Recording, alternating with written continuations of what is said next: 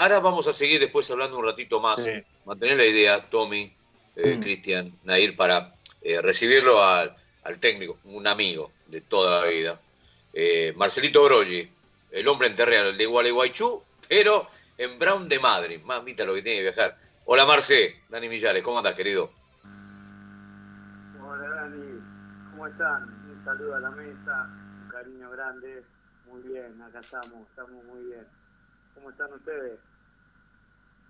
Muy bien, muy bien. Eh, por Skype todos trabajando. Bueno, yo acá en la provincia, el resto de los muchachados allí en Tucumán, este, viniendo de, un lindo lujo, por eso te pido disculpas, también nos hemos retrasado, viste que hay momentos que planificamos una cosa y nos van saliendo otras, pero en definitiva vamos cumpliendo. Hablamos con el negro Mar Palma, eh, y ahora, bueno, este, analizar un poquitito, seguir analizando un poco la Primera Nacional y, y el repaso de esto caes en la volteada, por decirlo de alguna manera, eh, pero mm, quiero arrancar con, tu presente, más que con tu pasado, y un presente donde yo sé que Marcelo Broggi sigue peleando la posibilidad de crecer. Y apareció Brown de Madrid. ¿Cómo apareció Brown de Madrid en la vida de Marcelo Broggi? Bueno, sí, Omar, un jugador, tuve la, la, suerte de haber jugado en contra, un gran jugador, excelente jugador. Y bueno, este, la verdad que se ha pasado por ahí, seguramente un momento lindo para usted y para los oyentes de la gran experiencia que tuvo ¿no? a nivel futbolístico. Mira, Bron de Madrid llega, eh, nosotros nos habíamos ido a Olimpo, Bahía Blanca, este, y bueno, nos tocó un difícil momento que venía pasando Olimpo, nos tocó descender, eh, y bueno, eh, la comisión que estaba este, tuvo muchos problemas este, en lo económico y bueno, eso hizo que también eh, nos tuviéramos que ir nosotros, a pesar de que eh, de parte del club no hay nada que, que criticar, al contrario, hicieron siempre un esfuerzo enorme, la gente también, todos los dirigentes y, sobre todo los jugadores entregaron, se entregaron al 100 y bueno, no nos alcanzó por el promedio. Habíamos levantado el equipo, nosotros dejamos seis equipos abajo nuestro en la tabla, hicimos 25 puntos, pero bueno, no nos alcanzó en el promedio. Este, y bueno, se, desencadenó esto en, en la ida nuestra y cuando nos fuimos apareció Grande Madrid, que justo se había quedado sin entrenador porque ya estaban todos los clubes este, con entrenador, así que problema hubo interno y estaba Taylor y se, fue. Y bueno y ahí este, tuvimos el contacto con, con Grande Madrid y bueno nos fuimos para allá y seguimos en el sur digamos, un poco más al sur todavía, pero bueno, esta, esta día que tenemos, este, bueno, este, tuvimos hasta que nos agarró la pandemia, se finalizó todo y ahora este, tenemos la posibilidad de, seguir, ¿no? La renovación de contrato y seguir en el club. Bien, estás en Gualeguaychú, ¿correcto? ¿Con tu familia? Estoy en Gualeguaychú, mi ciudad natal, estoy con la familia, después de la pandemia, ya por fecha 15 de mayo, este, pude regresar acá a Gualeguaychú a cumplir la cuarentena. Estoy aquí, en Gualeguaychú sigo, pero ya este, el lunes este, tenemos que viajar a Madrid para hacer todos los testeos, cumplir la cuarentena, por supuesto como tiene que ser y bueno, poder arrancar a partir de que se cumpla la, cuarentena. Marce, eh, a ver, eh, tuviste paso por Platense, estuviste en Ferro, eh, Quilmes, no quizás con buena estadía. ¿Dónde sentís un quiebre, si realmente hay un quiebre? Digo, ¿a qué aspira Marcelo Broggi? Digo, sos de la camada, creo yo, de los técnicos, como conversamos con Germán Corengia, que en un momento determinado tomó una decisión después de haber pasado por el ascenso y hoy es el técnico Coquimbo de Chile. Digo, ¿a dónde apuntás en tu trabajo? Eh, más allá que, bueno, estás en la Primera Nacional, pero mejor uno en la Primera Nacional pretende otra cosa o dirigir Primera. Digo, ¿a dónde apuntalas tu carrera como entrenador? No, mira, eh, a ver, en un fútbol tan competitivo y tan complejo para nosotros, los entrenadores que hablo, ¿no? Eh, que siempre son resultados, o fíjate que yo en lo personal creo que los, los, proyectos duran hasta que perdés cinco partidos seguidos, y después no dura más, porque siempre se tiene que ir el entrenador, esa es la realidad porque el entrenador es más fácil que se vaya el entrenador y o echar cinco o seis jugadores eso está claro. Eh, mirá yo eh, te quiero decir que el fútbol lo siento eh, soy apasionado eh, del fútbol me gusta mucho tengo mucha pasión por este deporte y esa es la realidad. Más allá de ser entrenador tenés que tener pasión y vocación y el fútbol te va a llevar. Sí. Vos recién dijiste que yo soy de Gualeguaychú, Entre Ríos, y estoy en Madrid.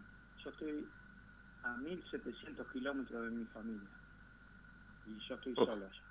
¿Por qué? Porque tengo dos hijas que van al colegio y nuestro trabajo no permite quizás trasladar a la familia porque bueno, como te decía, este, no se te dan los resultados y te tenés que ir, y tenés que volver a trasladar al colegio y, es un tema.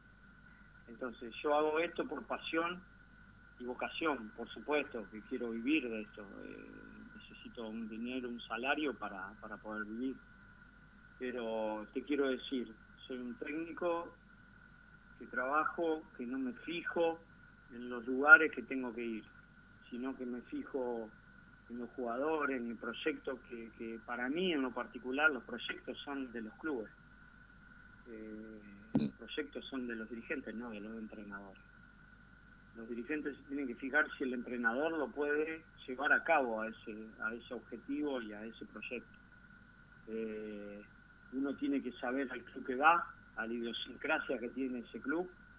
Y bueno, y a mí me, me gusta crecer y me gusta seguir metiéndole eh, yo tuve, creo yo, considero como salí de Ferro que tuve una formación importante, eh, entonces me gusta seguir formando los jugadores. Uno, a pesar de que dirige primera, siempre recibe chico y, está tratando de formar.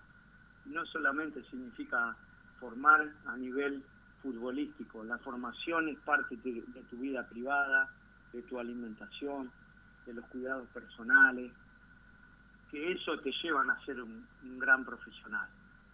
Eh, pero yo los objetivos, eh, a ver, apunto siempre a mejorar y a ganar, que eso es mi objetivo personal.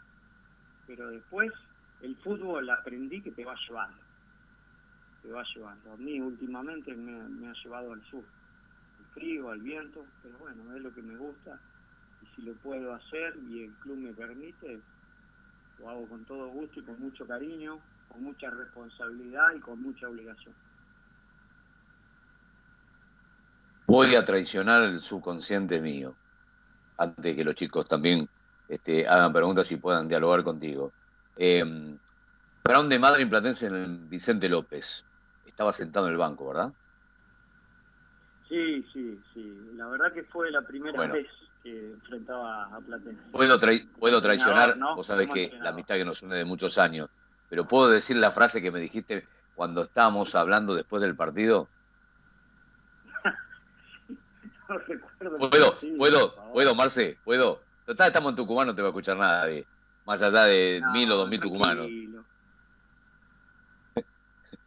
si no le gano, me rajan. Ahí te traiciona ah, el subconsciente a vos, ¿no? También. Claro, claro, claro. Por eso son presentimientos que uno, el entrenador sabe. El entrenador, El entrenador sabe todo. El entrenador sabe cuándo te tenés que ir de un equipo. El entrenador sabe cuándo no hay piel con los jugadores y te tenés que ir.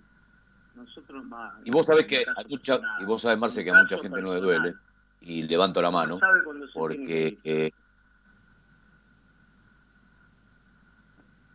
digo, levanto la mano, Marce, porque eh, sé perfectamente la forma de laburar que tenés. Y, más allá de que enfrente haya tenido un equipo que te dio muchas cosas importantes en tu carrera como jugador, este, uno recaba lo otro. A, uno le gusta que los amigos tengan laburo y puedan laburar, ¿sí? Y puedan demostrar cosas. Brown lo jugó muy bien, un rubio que no recuerda el apellido, un 10 que por momento le pintó la cara, fue el autor de los dos goles. Eh, y en definitiva, digo nada, eh, es esta lucha, esta remada permanente que, los entrenadores tienen que tener, donde la demostración de partido a partido siempre está. Y mirá si estará, que lo acabás de marcar solamente vos, de Gualeguaychú a Brown de Madrid. Importa el trabajo, sea donde sea, este, y los laderos que te acompañan también, porque no es una propuesta quizás, o no ha sido una propuesta quizás muy fácil de aceptar en su momento, ¿no? Teniendo en cuenta dónde estás viviendo y cómo estás viviendo. Claro, Sí, sí, tal cual. Eh, yo te lo comenté a eso y es así. Nosotros sabíamos que jugamos con Platense y tenía un equipo competitivo como el que tiene, de jugadores este, de jerarquía, que habían mantenido, mantuvieron bien al entrenador. Bueno, ahora se fue, pero tuvo mucho tiempo. Este, Ruiz ahí hizo un trabajo impecable, han dejado una buena base y bueno, y muchas veces la planificación de los entrenadores es cambiante. Yo puedo planificar y apuntar a una metodología diferente. Por ejemplo, yo tuve la oportunidad de empezar a dirigir en Ferro y tenía, es un club que, que bueno, que tiene una estructura muy buena. Y quizás Madrid no tiene la estructura que puede tener Ferro, que puede tener Platense, seguramente que no la tenemos. ¿Por qué? Porque es un club humilde, disciplinado, ordenado, que donde hay una, una ciudad, una, una provincia donde hay viento, donde que cuesta que crezca el pasto, nosotros entrenamos en una cancha de fútbol 11 sintético, que los viajes son muy largos, nosotros hacemos 30.000 kilómetros al año, un viaje en micro. Yo estuve en Buenos Aires. Estuve retando la calle, conozco. Claro, bueno, le pasaba la calle. Conozco, Entonces, las planificaciones van cambiando y bueno, y uno sabe, cuando es entrenador vos tenés que saber a dónde vas, este, dónde te tenés que acomodar. Hay veces uno uno quiere trabajar con, con siete u ocho personas que compartan, eh, no sé, hoy un psicólogo, un entrenador de arquero, dos ayudantes, dos profes, un videoanalista, pero hay que ver, hay veces no, eh, no lo podés hacer porque el presupuesto no te lo permite. Entonces vos tenés que ir adaptándote a las necesidades que tiene el club y cómo es el club. Si sos técnico y te gusta y bueno, es así. Algunos quizás este, no trabajen, pero bueno, eh, yo creo que uno va aprendiendo constantemente. Yo creo que este, hasta el último día de vida vamos a estar aprendiendo. Eh, soy una persona que respeto todos los sistemas, respeto todos los que puedan pensar y cómo eh, ven el fútbol, por supuesto. Para mí, este, todos los sistemas tácticos son válidos, todos, todos tienen sus beneficios, todos tienen su virtud y defectos. Es lógico, pero me gusta respetar y incorporar cosas para, para seguir mejorando. Y después, para decirte algo de Platense, fue eh, eh, Ferro, en Ferro me formé tuve la oportunidad de, jugar dos años, pero bueno, estaba agarré, era imposible jugar con Oscar, un gran profesional, gran persona, campeón del mundo. Y bueno, me fue llevando y me llevó a Platense, que me dio la oportunidad de poder jugar en primera y disfrutar eh, los seis años que tuve, cinco años, un año solo de peleando el descenso, pero después este, nosotros el club, los dirigentes armamos, este, armaron buenos planteles que siempre estuvimos bastante arriba peleando, la verdad que eso fue muy lindo, mi vivencia en el club, tengo muchos amigos, exjugadores o gente socia, este, allegados al club, la verdad que yo tengo un cariño muy profundo porque yo me pude consolidar ahí como jugador y me dio la oportunidad de, de poder seguir trabajando, ¿no? Eso es muy bueno. Eh, entre todos los muchachos allí en Tucumán está nuestra, nuestra dama, nuestra compañía, Nairo Oriel, para charlar con Marcelo Broggi aquí en el área de Sabelo Deportivamente. Hola Marcelo, Nairo Oriel te saluda.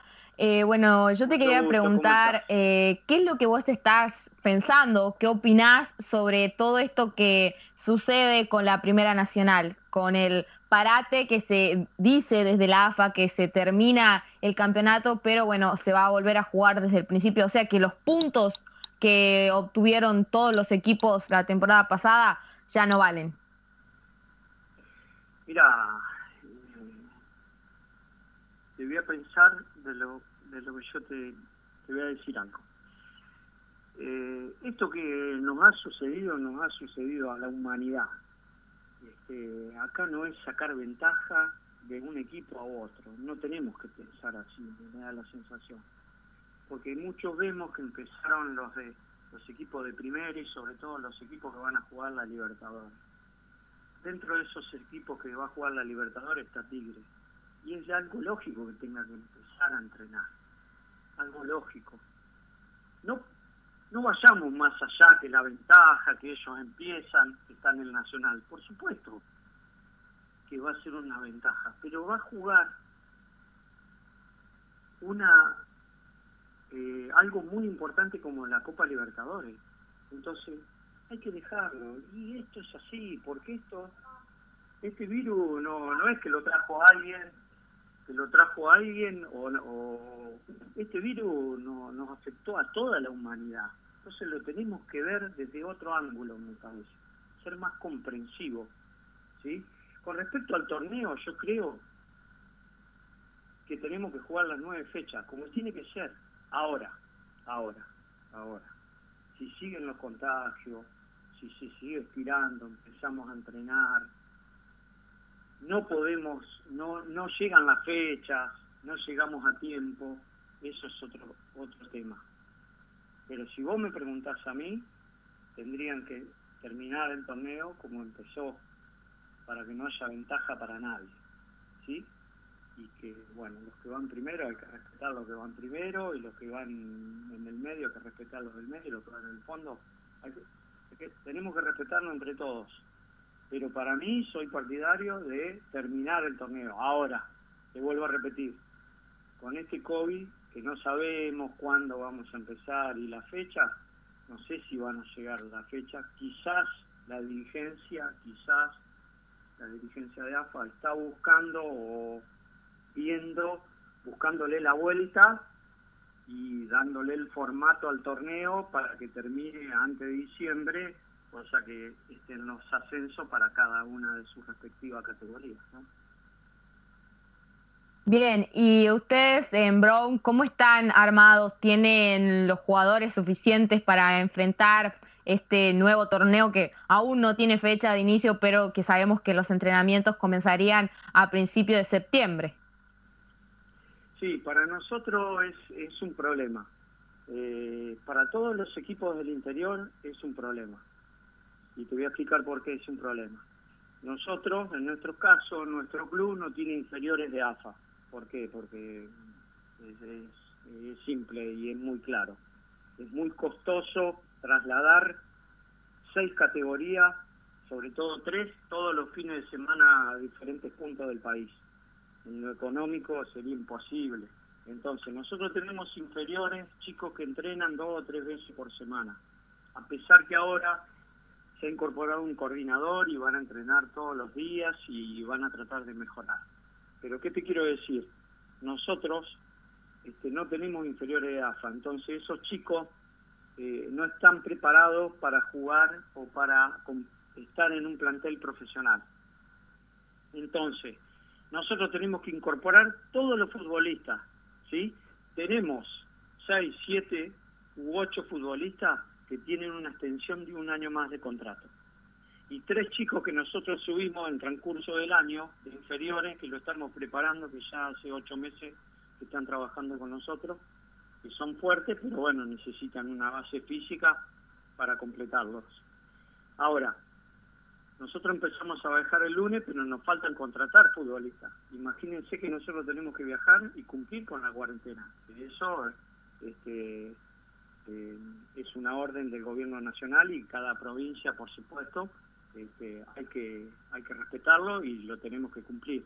Imagínense que nosotros la cuarentena la vamos a tener que cumplir y quizás, quizás no, seguramente no podemos empezar los primeros días de septiembre. Nosotros, completando el plantel, quizás podemos empezar el 15 y completar el plantel, no sé, porque vos tenés que arreglar, imagínate, te falta un volante por derecha, por darte un ejemplo. Bueno, siguen las negociaciones que te llevan días, ¿sí?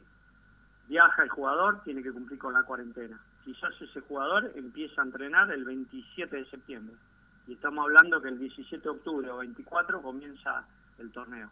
Nosotros, por supuesto que vamos a comenzar con mucha desventaja, con muchísimas desventajas. Igual creo, igual creo que en un mes no podemos recuperarlo a los jugadores, pero bueno, eh, hay presiones, por supuesto, de la televisión y demás, que seguramente hacen que nosotros tengamos que empezar a jugar, que lo vamos a hacer, por supuesto, lo tenemos que hacer porque somos profesionales, pero nosotros lo que hay que tener en cuenta, no en este caso nosotros estamos hablando del fútbol, pero toda la humanidad nos pasó, en la parte psicológica, en la parte social, en lo económico, hay muchas cosas a tener en cuenta. Cómo vuelve ese jugador psicológicamente, lo que ha vivido cada, cada uno de esos jugadores con su familia.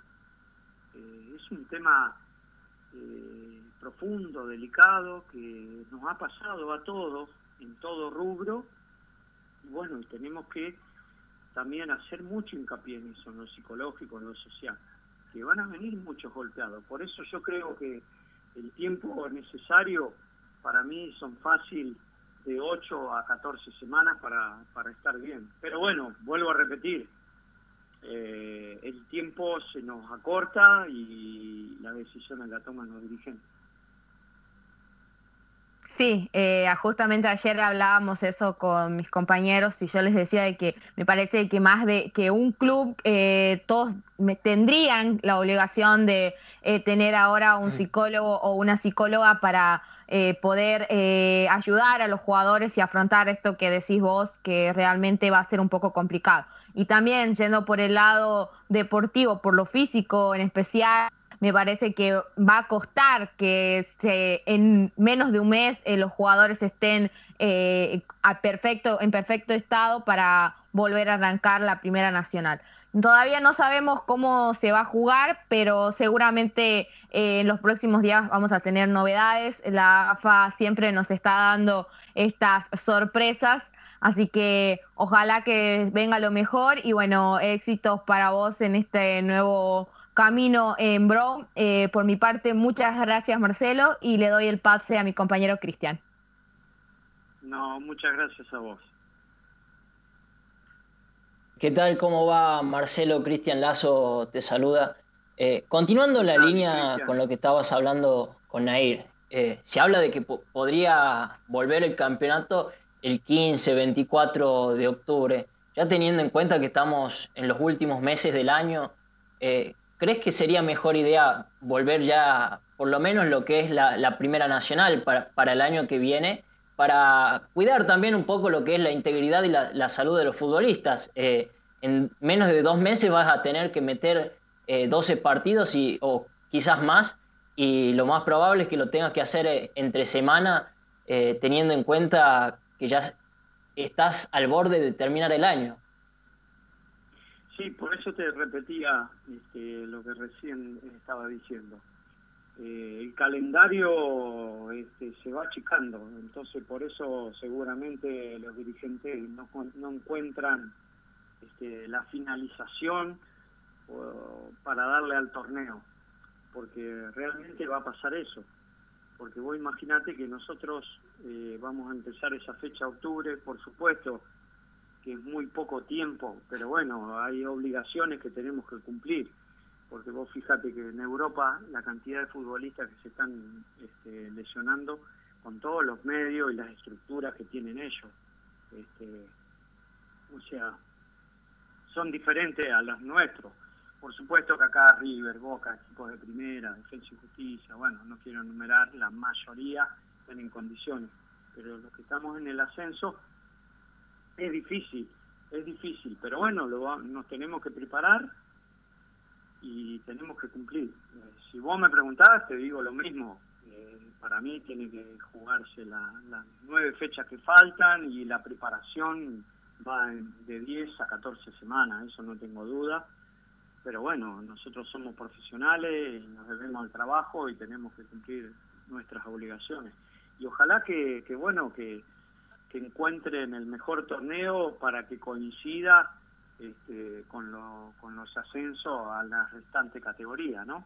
Eso la, es lo que veo, eh, lo que pienso.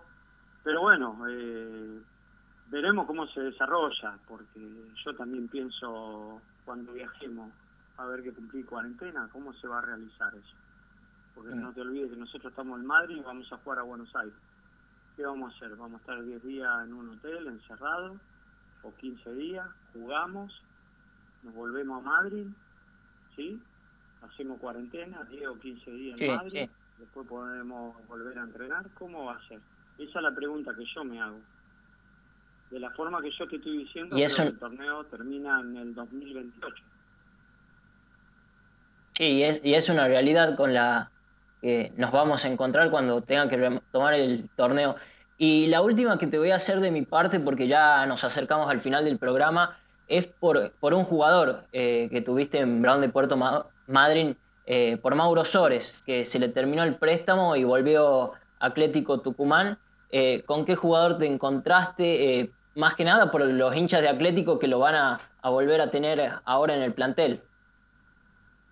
Mauro Sores, la verdad que es un chico muy buen profesional, muy buena persona, en el día a día siempre trabajó eh, tuvo la mala fortuna que se lesionó las dos veces que él necesitaba agarrar continuidad.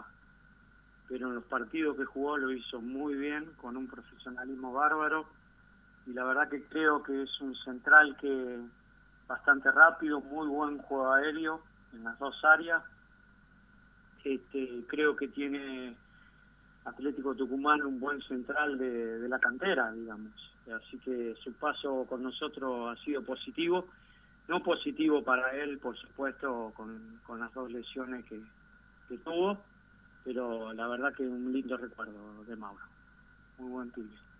Bien, eh, de mi parte te agradezco Marcelo y le dejo el pase a Dani para que cierre la nota con vos.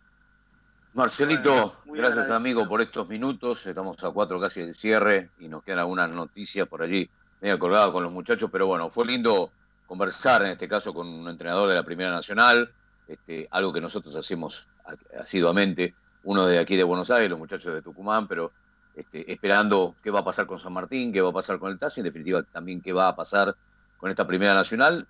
Y si te deja algo tranquilo, yo soy partidario de, de pensar, y lo he pensado siempre, que me parece que habría que haberlo continuado de la manera en que se armó esta Primera Nacional, ¿no? Los partidos que se debían de jugar la definición entre San Martín y Atlanta para un partido y que quede meterse en el reducido, pero bueno, eh, uno puede aspirar a una cosa y la decisión seguramente será de otra, jugarlo y seguramente también desde AFA evacuar esto que es una preocupación que tenés vos para un equipo que está en el sur del país, en cuanto a viajes y demás.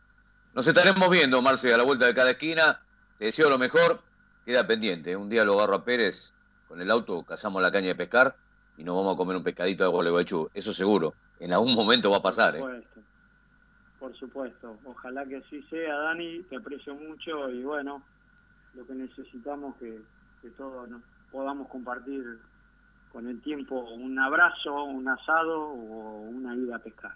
Esa es la realidad. Eh, muchas gracias por, la nota y el contacto y un cariño enorme para todos. El abrazo de siempre y un cariño también para tu familia. Gracias, Marcelo. Abrazo grande. Chao, Dani. Marcelo Broggi, el técnico de Brown de Puerto Madryn,